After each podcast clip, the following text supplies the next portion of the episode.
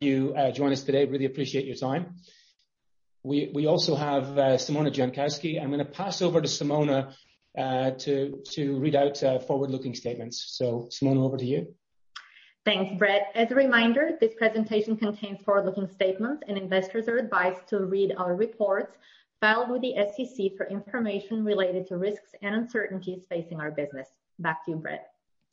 Thanks, uh, thanks, Simona. So, so Ian, uh, maybe wanted to set set out, um, maybe just set set the scene here um, in the market. Uh, I guess 2020 was a was a breakout year strategically and commercially uh, for for NVIDIA, for your division specifically. I mean, you launched the A100, you finalized the Mellanox transaction, uh, and launched DPU. There's obviously the proposed acquisition with Arm. Um, there's a Chinese Entity List restrictions to deal with. I mean, surging sales. It was it was obviously you know, just a crazy year. Um it's clear, at least it's clear to the investors uh, that we're in this giant kind of innovation phase uh, for compute right now. Can you maybe just break down what you see in front of you running this, running this division? What do you see over the course of 2021, 2022? You know, I think we can all recognize it's still really early in the adoption curve of accelerated compute, but but what's going to define this year for you after a crazy 2020?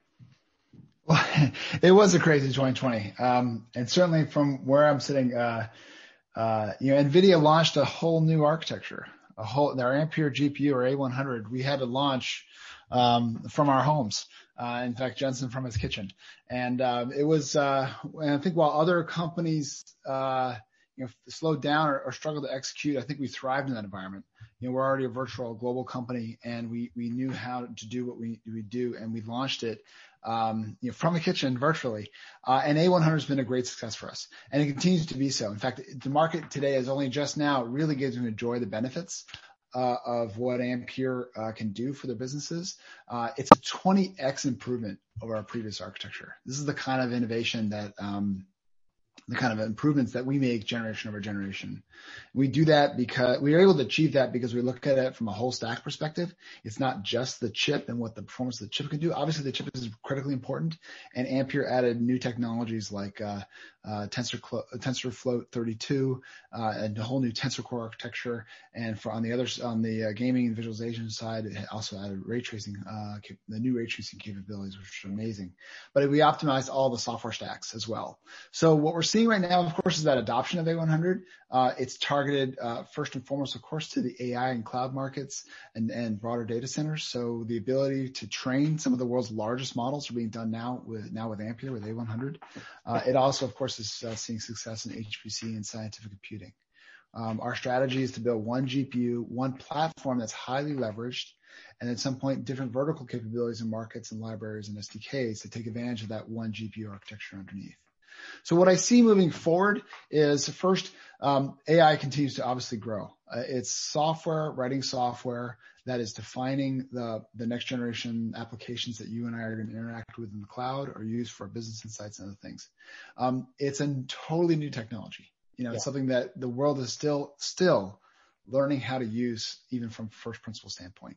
Um, you know, and you see that in our business. Uh, it grew a lot originally in the hyperscalers, you know, the Googles and the Facebooks and the Amazons and the Alibabas of the world who had the people and the technology and the knowledge to go invent it and build it from scratch. We're starting to see a broadening of that. So the cloud is starting to consume more and more of our GPUs as the rest of the world is learning how to use this technology, um, either NVIDIA's directly software or software of partners and AI stacks that we're working with. Uh, and finally, and we're start So on the training side, for sure, uh, and also now increasingly in the enterprise. Uh, the bigger companies who maybe need, who now are understanding how they can apply their business, their decision-making, and use this AI technology for things like understanding their data that they're ingesting, understanding their product adoption, understanding their um, uh, the recommend, what to give to their customers. Uh, and also uh, changing how they interact with their customers, particularly here at COVID, where we're all kind of it's a whole new world, um, where where video chat is is what we do. Good. I I mean, I guess since we've this is largely a non-technical audience, I wanted to spend a bit of time on the market and the strategic opportunities you see in the next couple of years. And maybe maybe first of all, um, we've seen a lot of research breakthroughs in AI in the last 12 months. I mean, BERT Large, but now GPT-3. These model sizes are going crazy, um, and and, and, and algorithms too. But I mean, it still looks like we're in the applied research domain here with a lot of this breakthroughs. And I think one of your colleagues, uh, Bryan Catanzaro, was saying that maybe in a five-year view, it's possible that companies could be spending a $1 billion in compute time just to train a single language model. So uh, I I guess, you know, what's the practical applications we're going to see from all this? Um, yeah all these breakthroughs that we're seeing on the model size? Yeah. Uh, it is, people are still figuring out the limits of AI, for sure. I think one of the areas where it started was with was in computer vision. Yeah. That was the idea of you know, what is this a picture of? A basic question. Um, and, and there, I think we're largely mature. This was the the starting point of AI six, seven years ago, was ask, asking a computer that question. Yeah. I think we're pretty good about that. We're getting pretty good also identifying different parts of the pictures, putting boxes around them, even identifying individual pixels of what's consists of my face and what's the background. That's AI green screening. Uh, and you're starting to see um, you know, consumerization of that technology. When Bryan talks about these billion, these huge models, these billion parameters that you hear about, that's in new areas, um, in uh, particularly in natural language processing. That's an area where we're going beyond just understanding computer vision, which, if you think about it, bugs and cats and dogs and uh, every intelligent life force, and some intelligent, can do some level of computer vision. Their brains are pretty small. Language and language understanding, however, is a much broader and bigger problem challenge, right? Where you not only need to understand what I am saying right now, but also what I mean, my intent, and understand it, and take action on it, and respond to it, and communicate back to me in the same way that I'm communicating with you. Yeah. That's a very uh, uh, more, much much more intelligent um, uh, problem. But the opportunity there is very large, right? This is how we interact as humans, and we're now going to interact as computers. And how all of our data and how we interact with with our with businesses, actually, they do through through language of understanding and document. Things like chatbots or recommender systems or sentiment analysis, or understanding a dialogue and making decision, or a call to a doctor's office, or a help request, or your financial advisor, or understanding the meaning and intent. We have technologies like virtual assistants or chatbots that want to do this kind of um, to have this kind of understanding to improve the user experience and, in the end, make it make it better for customers. So that's where conversational AI is a big thrust right now. We call that in the general area conversational AI. There's um, you know, and the market's huge. You know, there's 500 million support calls a year. There's 200 million meetings going on. There's you know 200 million smart speakers in the world. Um, that is where, and obviously, in the new world of COVID, everything is digital, so it's all going through a digital medium, where it's an area where you know, there could be an AI agent on this call to help transcribe it, understand it, summarize it, capture actions. Um, and you can see people talking about those things. That those are those are the big models. The other area is recommenders. I think recommenders, are think about it, this is how you interact with the internet now. You know, search, it really is a recommendation. Uh, when you go to Amazon or you're browsing a website to buy something, um, they're recommending things to you. When you visit your news feed, they're deciding what you see and you don't see, obviously, and the implications of that. Um, those models not only have to present something that's accurate to you, but something that you're likely to buy, and also moderate content at the same time. Yeah. Here we have a huge data problem of the amount of data across, think about every user of social media, every news post, and every product. That's a massive matrix. So those models tend to be very large. Certainly, the data they're trying to capture is very large and are getting even bigger. So there, we're seeing significant growth in the uh, uh, in the, the, the challenges of AI and also where people are buying some of their infrastructures. And it goes right to, obviously, they're highly motivated because it often goes right to the bottom line of their economics. Examples. One of the examples there, I guess, in conversational AI is Microsoft Office. I don't know if your audience knows this, but if you turn on grammar checking, uh, Microsoft is actually using an AI model based on BERT, uh, which is a famous AI uh, model for doing language understanding. So it's finding the grammatical errors, highlighting them in blue. Um, that model got so complicated because it's trying to understand language that they had to move it to a GPU. So today, that runs on an NVIDIA GPU, and as you're doing live Office 365, Um, it's a beta now, they're rolling out, that'll actually do a highly accurate grammar correction for you by running all of the sentences through a GPU and running that AI in real time for inference. Yeah, yeah, interesting. Maybe just switching gears a little bit, Ian, in terms of the adoption curve here of the, te- the technology. I mean, you mentioned computer vision. It was a six, seven year ago thing. We've kind of solved that. We're moving on to the next thing. But I guess when we do a lot of surveys talking to CIOs, AI is not coming up in their spending budgets as the big item or a, big item today. And I guess the technology still feels quite nascent outside of maybe the top 50 hyperscalers who are, you know, developing next gen models and doing all the recommenders that you laid out. Um, how, how many organizations do you think are actually using accelerated compute today at real scale? Yeah, I think the, the adoption curve followed, like I mentioned, the um, the people who have the capability to use it. So if you think about the adoption curve or how it's getting consumed, um, there's two parts of it. There's the training part, which yeah. is developing the AI service or model for your use case. And then there's the deployment part, which is the inference of deploying AI uh, as the, in, live in a service uh, and, and, the infrastructure necessary to do so. I, the adoption curve followed the people. So first you needed the people that understood data science, understood it like a machine learning ops flow, flow, uh, and had the capabilities to, to understand what was being published in the AI community yeah. and apply it to a particular business case. That was pretty small. In fact, it all started on hyperscaler. So I think of the Fortune 5, you know, 500, 5,000 and others, it's still relatively small. Where we see the traction actually is them going through an ISV partner, a startup, and the startup community is actually quite rich in this area to find the right partner that understands or has a particular technology and working with them to apply it to their particular business use case. I see a, a, a huge majority of the use cases outside of the big hyperscalers starting that way. And I think your your community probably sees the startup activity in in AI right now, and it makes a lot of sense. A lot of smart people with some great ideas that could be applied to many different uh, possible business use cases. Um, at that point, you develop that service with that partner, uh, probably with your own data scientist and with this, with with the company, and then you need to turn around and deploy it. Um, that growth will come. Uh, that's a different growth vector. Right.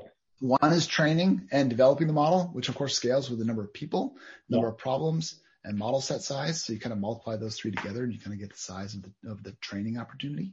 On the other side, you have the inference and deployment. That is all about the data. So yeah. as the service is running, the amount of data coming in is an opportunity for AI to optimize.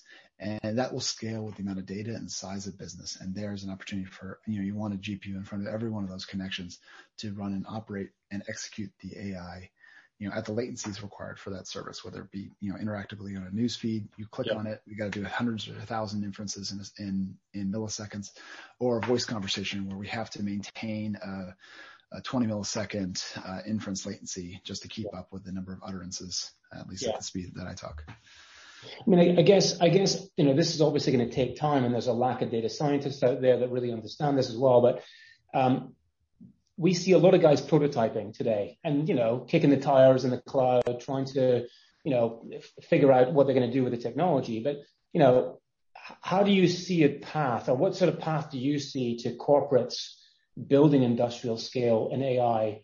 Um, and, and is this going to be more sort of cl- a cloud hyperscale play mm-hmm. um, in providing services and libraries and support in your view? So I think a lot of it starts in the cloud obviously it's easy to take that first step in the cloud when you're you're you know uh, from a budgetary standpoint yeah. you're, by, you're paying by the hour. Um, and certainly uh, we we uh, from a NVIDIA standpoint we make sure our architecture is available and our platform is available everywhere. You know I work with all the major cloud providers to activate and make sure they have the latest A100 um, you know, GPUs uh, in their in their cloud so that other customers can use them, or they're inferencing on their T4 GPUs. At the same time, we make sure all the major OEMs have access to our technology. In fact, I, we offer the same baseboard, the same GPUs to both at the same time, so the market can consume it however they want, they choose. Mm. Uh, we totally, and we remain open that way. The uh, the adoption tends to start usually where your data is. Uh, so if your data all resides in the cloud, it tends to start in the cloud. Or if it needs to be on-prem or in your own data centers for privacy or security reasons, people start there too. So that usually is the kicking point for where things get started. Um, they can do experiments in the cloud, but when they get to, to real stakes, they start where their, where their data is. As this scales up, certainly people look at their, their cloud bills and they decide whether they want to be, uh, do it on-prem or do it in the cloud. In many cases, I see also stratification. So people don't want to manage risk. So they want to make sure they can uh, work with multiple different cloud vi- providers and have an on-prem use case, uh, on-prem capability as well uh, to manage their risk or where they want to run different services. Yeah. So it's not it's it's not locked necessarily uh, locked into one particular cloud or necessarily one particular uh, on-prem or hybrid. I think people are going to necessarily naturally want to do both, um, and it'll vary from from industry to industry for sure. Mm-hmm. And and just talking about the cloud, what role do you think they really play here? Because from, from a silicon perspective, on one hand, they're buying your GPUs, uh, you know, guys like Google and, and, and AWS, and on the other, some of them are developing their own chips and and software. Um, so so you know, how do you, how do you see the sort of internal chip efforts developing? They obviously don't have the resources that um, NVIDIA has and the and the reach. So just love to get your thoughts in terms of these internal silicon efforts. Well, sure. So uh, I think the um, uh, first off, uh, it's great that everyone's coming to the conclusion they need accelerated computing. I mean, the the AI use case is a great one where compute can turn into software, which can turn into these business opportunities. Um, and we work with all of them. Um, one of the things that is unique about NVIDIA is that because we are at the forefront of a lot of this technology, um, and that we're a full stack company. Remember, I'm releasing not just the GPUs that everyone can get access to and start and using, but I'm also releasing all the software stacks on top of it as well. We work tightly with our friends at Google and TensorFlow or Facebook and PyTorch, um, and, and many other stacks, actually some of the MLOps stacks as well.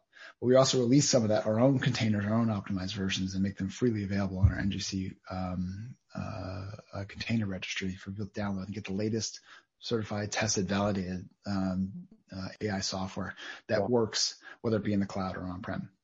We're the only AI company that's working with all the other AI companies, including yeah. all the hyperscalers.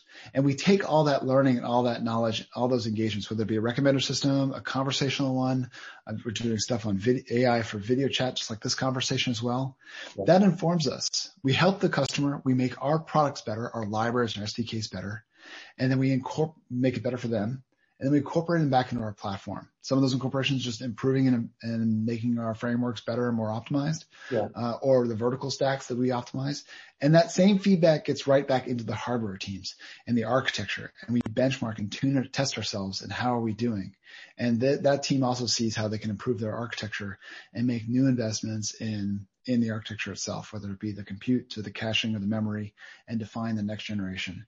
Um, and as someone who stays in the middle of that, you, I can see how quickly that happens at NVIDIA. And as a result, we're releasing new containers every month uh, for these different workflows and the different frameworks, uh, as well as new architectures every year now uh, to continuously innovate because we're super not done. This is an area of, of rapid innovation, which is great for companies. Yeah. They can get on that train, on that bandwagon, and then they can ride the wave if they're if they're programming to those interfaces at, the, at this high enough level, such that when when NVIDIA comes along with the next GPU and the next you know version of our software, they just see that 20x that they saw with with Ampere, yeah. um, and that that story will repeat itself uh, over and over again. Yeah. So everyone's investing. I think it makes total sense. AI is the soft the platform that where, where compute can just write software. Um, I think from where we stand, we and and they know is we're making our platform available everywhere to all those customers, and they can and they can benefit, and we can benefit from it. And I think the what mostly advances is the adoption of AI inside of the broader enterprise, uh, which is pretty exciting. Yeah, yeah, and and then just I guess on the cloud specifically, we've seen in cloud compute a big concentration amongst a few big players. Um, and you know, I, I listen to AWS. They talk about We've got 10,000 customers for machine learning today. Um, does this become a concentrated services market that's dominated by a few public cloud players? And if not, you know, do you see a large opportunity to sell pods or, you know, systems to corporates, um, and build your own enterprise channel? Yeah, I think um, a couple things. One is, uh, there's a uh, there's there's not definitely a, we see there's there's not one way to consume AI for sure, uh, and there'll be services that are, that are going to stand up different server AI is a is a capability, So different services will stand up to and, and serve that capability and they'll be fine tuned. This is not just one software program that runs them all. Um, the models are wildly different uh, and the use cases are different. You know, it's some offline, some streaming, some are more ensemble based, uh, some are more, and, and their latency requirements are wildly different. So I think you'll see a wide variety of different services and capabilities and, and everyone will compete naturally on, on those those verticals or those capabilities uh, in the market.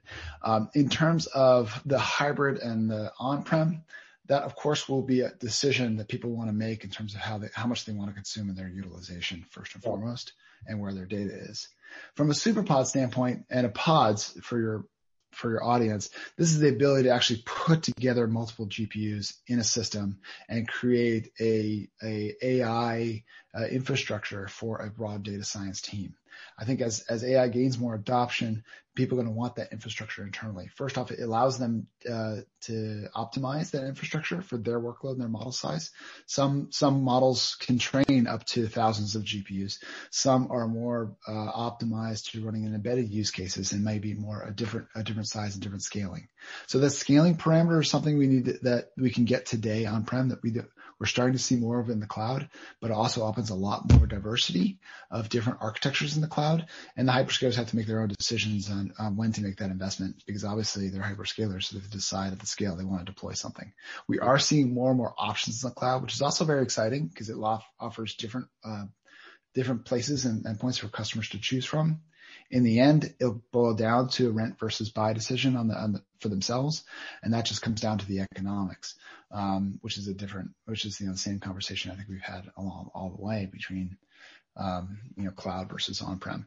AI will be no different there, except there are differences in how you want to necessarily configure the machines, certainly for training, um, and in terms of how many nodes you want to put together, going all the way to an InfiniBand stack, going, you know, providing a high-speed storage solution that's tightly coupled to your compute, which is usually very important for, for training at scale. Yeah. Uh, and one of the reasons why we built our own SuperPod Selene and made it available to our customers is because some of those capabilities are obviously uh, they're they're basically supercomputers, yeah. uh, which which we can offer to the community. Um, I also do supercomputers too, uh, but we can offer to the community to get to get that head start, uh, and then the clouds are starting to figure out how they can participate in that as well. And we are seeing some InfiniBand happen in in in the CSPs and the cloud providers, which is exciting, uh, and some of the different storage op- options. Um, obviously, it's a different challenge for them to deploy that stuff at scale across multiple regions and, and making it available for rent, uh, and work making the economics work for them as well. But I think you're going to see a lot more diversification in the kinds of instance types and capabilities of different clouds for people to get access to the different ways that technology is all connected together. Yeah, yeah, yeah. Interesting. And maybe you mentioned Selene, uh, Ian, and and I wanted to just touch a little bit on this infrastructure investment that NVIDIA is making. I look at the CapEx budget at, at NVIDIA, and it's going up and, and, you know, annualizing over a $1 billion or so today. And I know you're investing in new campuses, et cetera. Uh, but does NVIDIA see a opportunity to offer AI services to enterprises? Is that, I mean, we see the GeForce NOW business model very early stage, but is there an opportunity, a wider strategy to be in the services business yourselves? Oh, the the reason um, you see us building Selene and building our own infrastructure is, uh, first off, to be successful in AI, you have to be a practitioner. Right. It's not like you um, you have to understand this technology intimately to understand how to advance it. Because like I said, it's not just one chip or one core. You know, the problems that people want to do today, the capabilities are super exciting, but you need to think about like the data center as a whole. And you can't just think about, you know, programming on one chip. Today's models are too big to fit on a single GPU or even in some cases a single server. You have to think about, you know, they have to be spread across an entire rack or row or data center. Uh, and certainly to train them in any time that's reasonable, which, you know, most two weeks, you don't really want to go more than that. Keep a data scientist team, which is also very expensive, busy. Um, you need to do multi-node training at scale, which is, which is batch-based training. So now I'm thinking about the entire data center and you can't do that on paper. In order to be successful in AI, you have to be thinking about that problem at scale. And as an engineering organization, we build it and we do it. Um, we do it to make our products better for sure. We also create our own products into vertical markets and we've chosen a few. Self-driving cars is one of them. So a huge portion of the infrastructure you're seeing today is being used for our self-driving car initiatives, for NVIDIA Drive, and the work we're doing with our, with our self-driving car customers to give them a turnkey solution and partner with NVIDIA to deliver a self-driving car capability. And that go, and that build, we, so we had to build the whole pipeline from the data ingestion to the labeling to the training to the simulated environment where we run the car in simulation and, and crash it a hundred times without ever hurting anyone and seeing what works and doesn't work before we ever put it in the car and have it tested in real time. So we have to build out that infrastructure. As a result, we also learn about our products and make them better. Uh, we certainly also have our own research teams, which are uh, specializing in different capabilities and learning how our capability, uh, advancing the field forward ourselves. Yeah. They also teach us a lot about our product. Um, in in terms of, of services and what we can do, we work with. This is not just one market. This is this is I mean one use case, right? So the, our strategy is to make available our AI platform to every different startup, hyperscaler, OEM, and enterprise, so they can consume it and develop their own their own capability. Remember, we're at the phase of a a new form of computing and people are figuring out how to deploy it and use it for those different use cases. For some markets, we do choose to just go vertical because we can advance it forward. We've done it in self-driving cars. We've also done it in conversational AI, like I mentioned. So we have a software stack called Jarvis, which comes with pre-trained models that can help do speech recognition and some language understanding, also some text-to-speech capabilities. Uh, we've done it for a recommender system. So we've published a software stack, which is a baseline capability for doing large recommender systems at scale. Yep. Uh, and this was informed through our engagements with hyperscalers. We call that stack Merlin. We also have a video collaboration stack, a UCaaS stack called Maxine, which is used for improving um, the experience that you and I are having right now over Zoom, yep. uh, and helping those uh, apply AI technologies to things like noise cancellation, green screening, super resolution, et cetera. So um, we'll choose some, and they're really there to help advance the AI field forward. And it's a different. It usually doesn't go all the way to a turnkey solution. Um, uh, it usually goes to active enablement, and the rest of the market can then take it from there and um, and and deploy the technology and, and see the benefits of it. Mm. Can I maybe just ask, um, Ian, if I, I guess if we look back at the V100 cycle, for the data center division, it was a bit lumpy. You know, you had good times and you had slower times, and I guess it takes time for customers to digest what they're buying before they need the next um, amount of compute. Do you think that's gonna be the... Is that just the behavior that we're gonna see in A100, or do you think that uh, it'll be a different type of market this time around? It's getting faster every time, and I think it's because the market's maturing. So what we saw in V100 was that for, remember this was three years ago, that, that wave of AI, um, it, requires some time for people to absorb and understand the technology and see the next ramp. I think coming, uh, the software has matured. The way to go to the markets and the technologies, have, uh, software has matured such that it's it's going it's much faster for us. Uh, we certainly see uh, some digestion in the sense that when you do a product transition, obviously people want to refresh a large fleet like a hyperscaler. That does happen, but it's it's what we have experienced from V100 to A100 is much it's much more op, uh, much happening much faster. And in fact, we grew in our data center business where many other companies, I think, uh, struggled or saw some um, some downturn. And I think it's because of the uh, uh, the the rapid adoption of AI and the, the observation of the 20x and the need to go to that next platform, yeah. really pulling the product forward and making sure that it gets gets into market as quickly as possible, making it available. So I think that those transitions are happening faster. There's always going to be some you know transition we all, we have to manage and we certainly spend a lot of time focusing on it we prime the pump we make sure that everyone gets their platforms ready and we make our technologies ready early so people can understand it so when it hits the market, everyone's ready to absorb it. Mm. Um, backwards compatibility is a big part of it.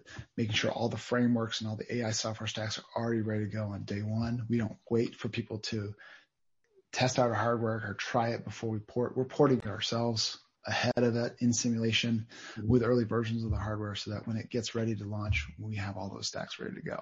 Yeah. Uh, and I think we've improved significantly since since from V100 to A100. Yeah. Excellent. And maybe just on the on the competitive dynamic that you see ahead, I mean, you've you've had a dominant, you have a dominant franchise, um, in particularly in training, but but also, you know, it's getting as accelerated compute comes to inference, you know, you, you you're doing great. Um, if you look out two to three years from now, how sustainable do you think your position, your market share position in accelerated compute looks like to you? There is a lot of startups. They've taken a lot longer to get into the market. But if we look two to three years from now, what's your perspective on market share? A lot changes in two to three years. I mean, you think about AI two, to three years ago to today, it continues to evolve and grow. The models and the things we're talking about are wildly different. Um, you know, we used to talk about ImageNet. We used to talk about ResNet. Now that's kind of like table stakes. If you can't do conversational AI or natural language processing, that's where a lot of the opportunity and the growth is coming from. The um, and we're well established already in those other places.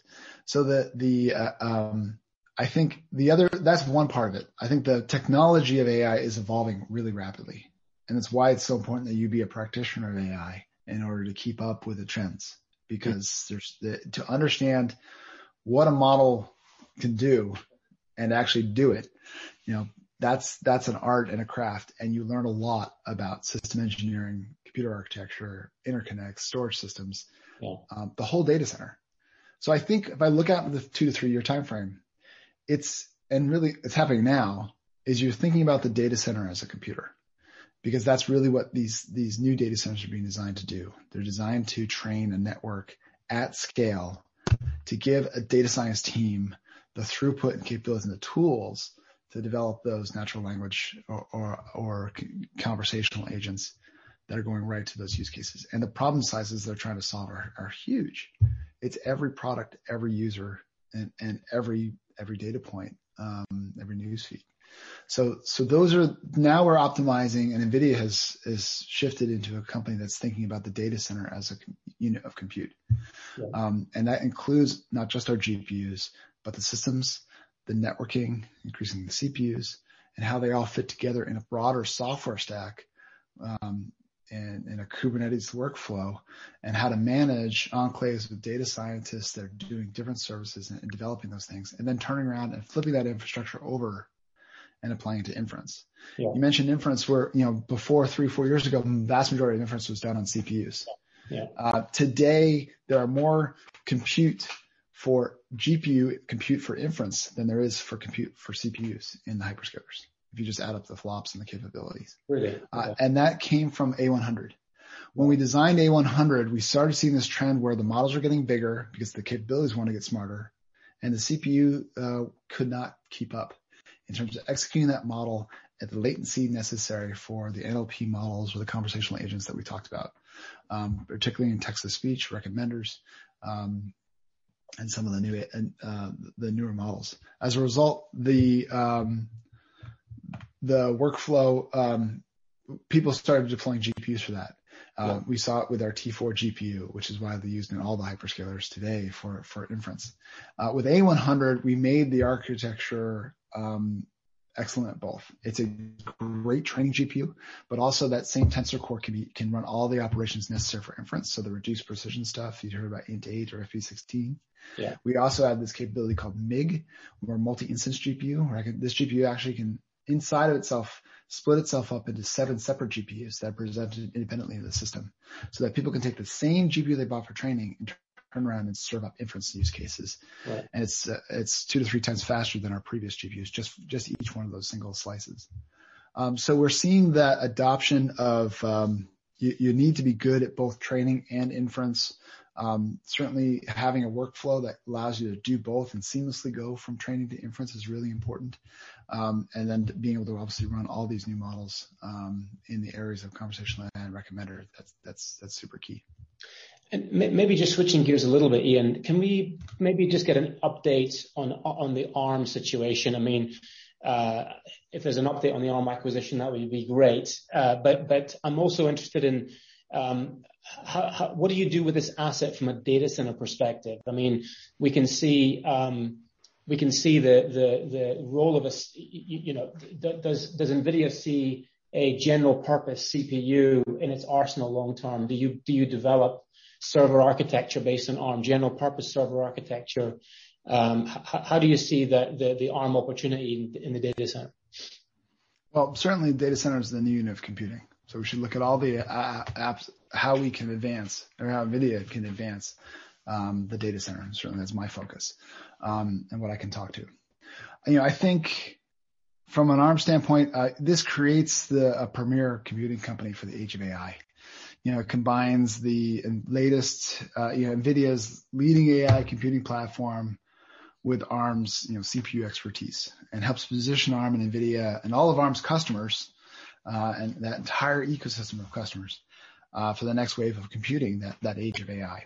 So, um, and of course, AI is also powering the Internet of Things, which thousands of items, you know, bigger, uh, bigger than the Internet of People at this point. So that that makes it very exciting.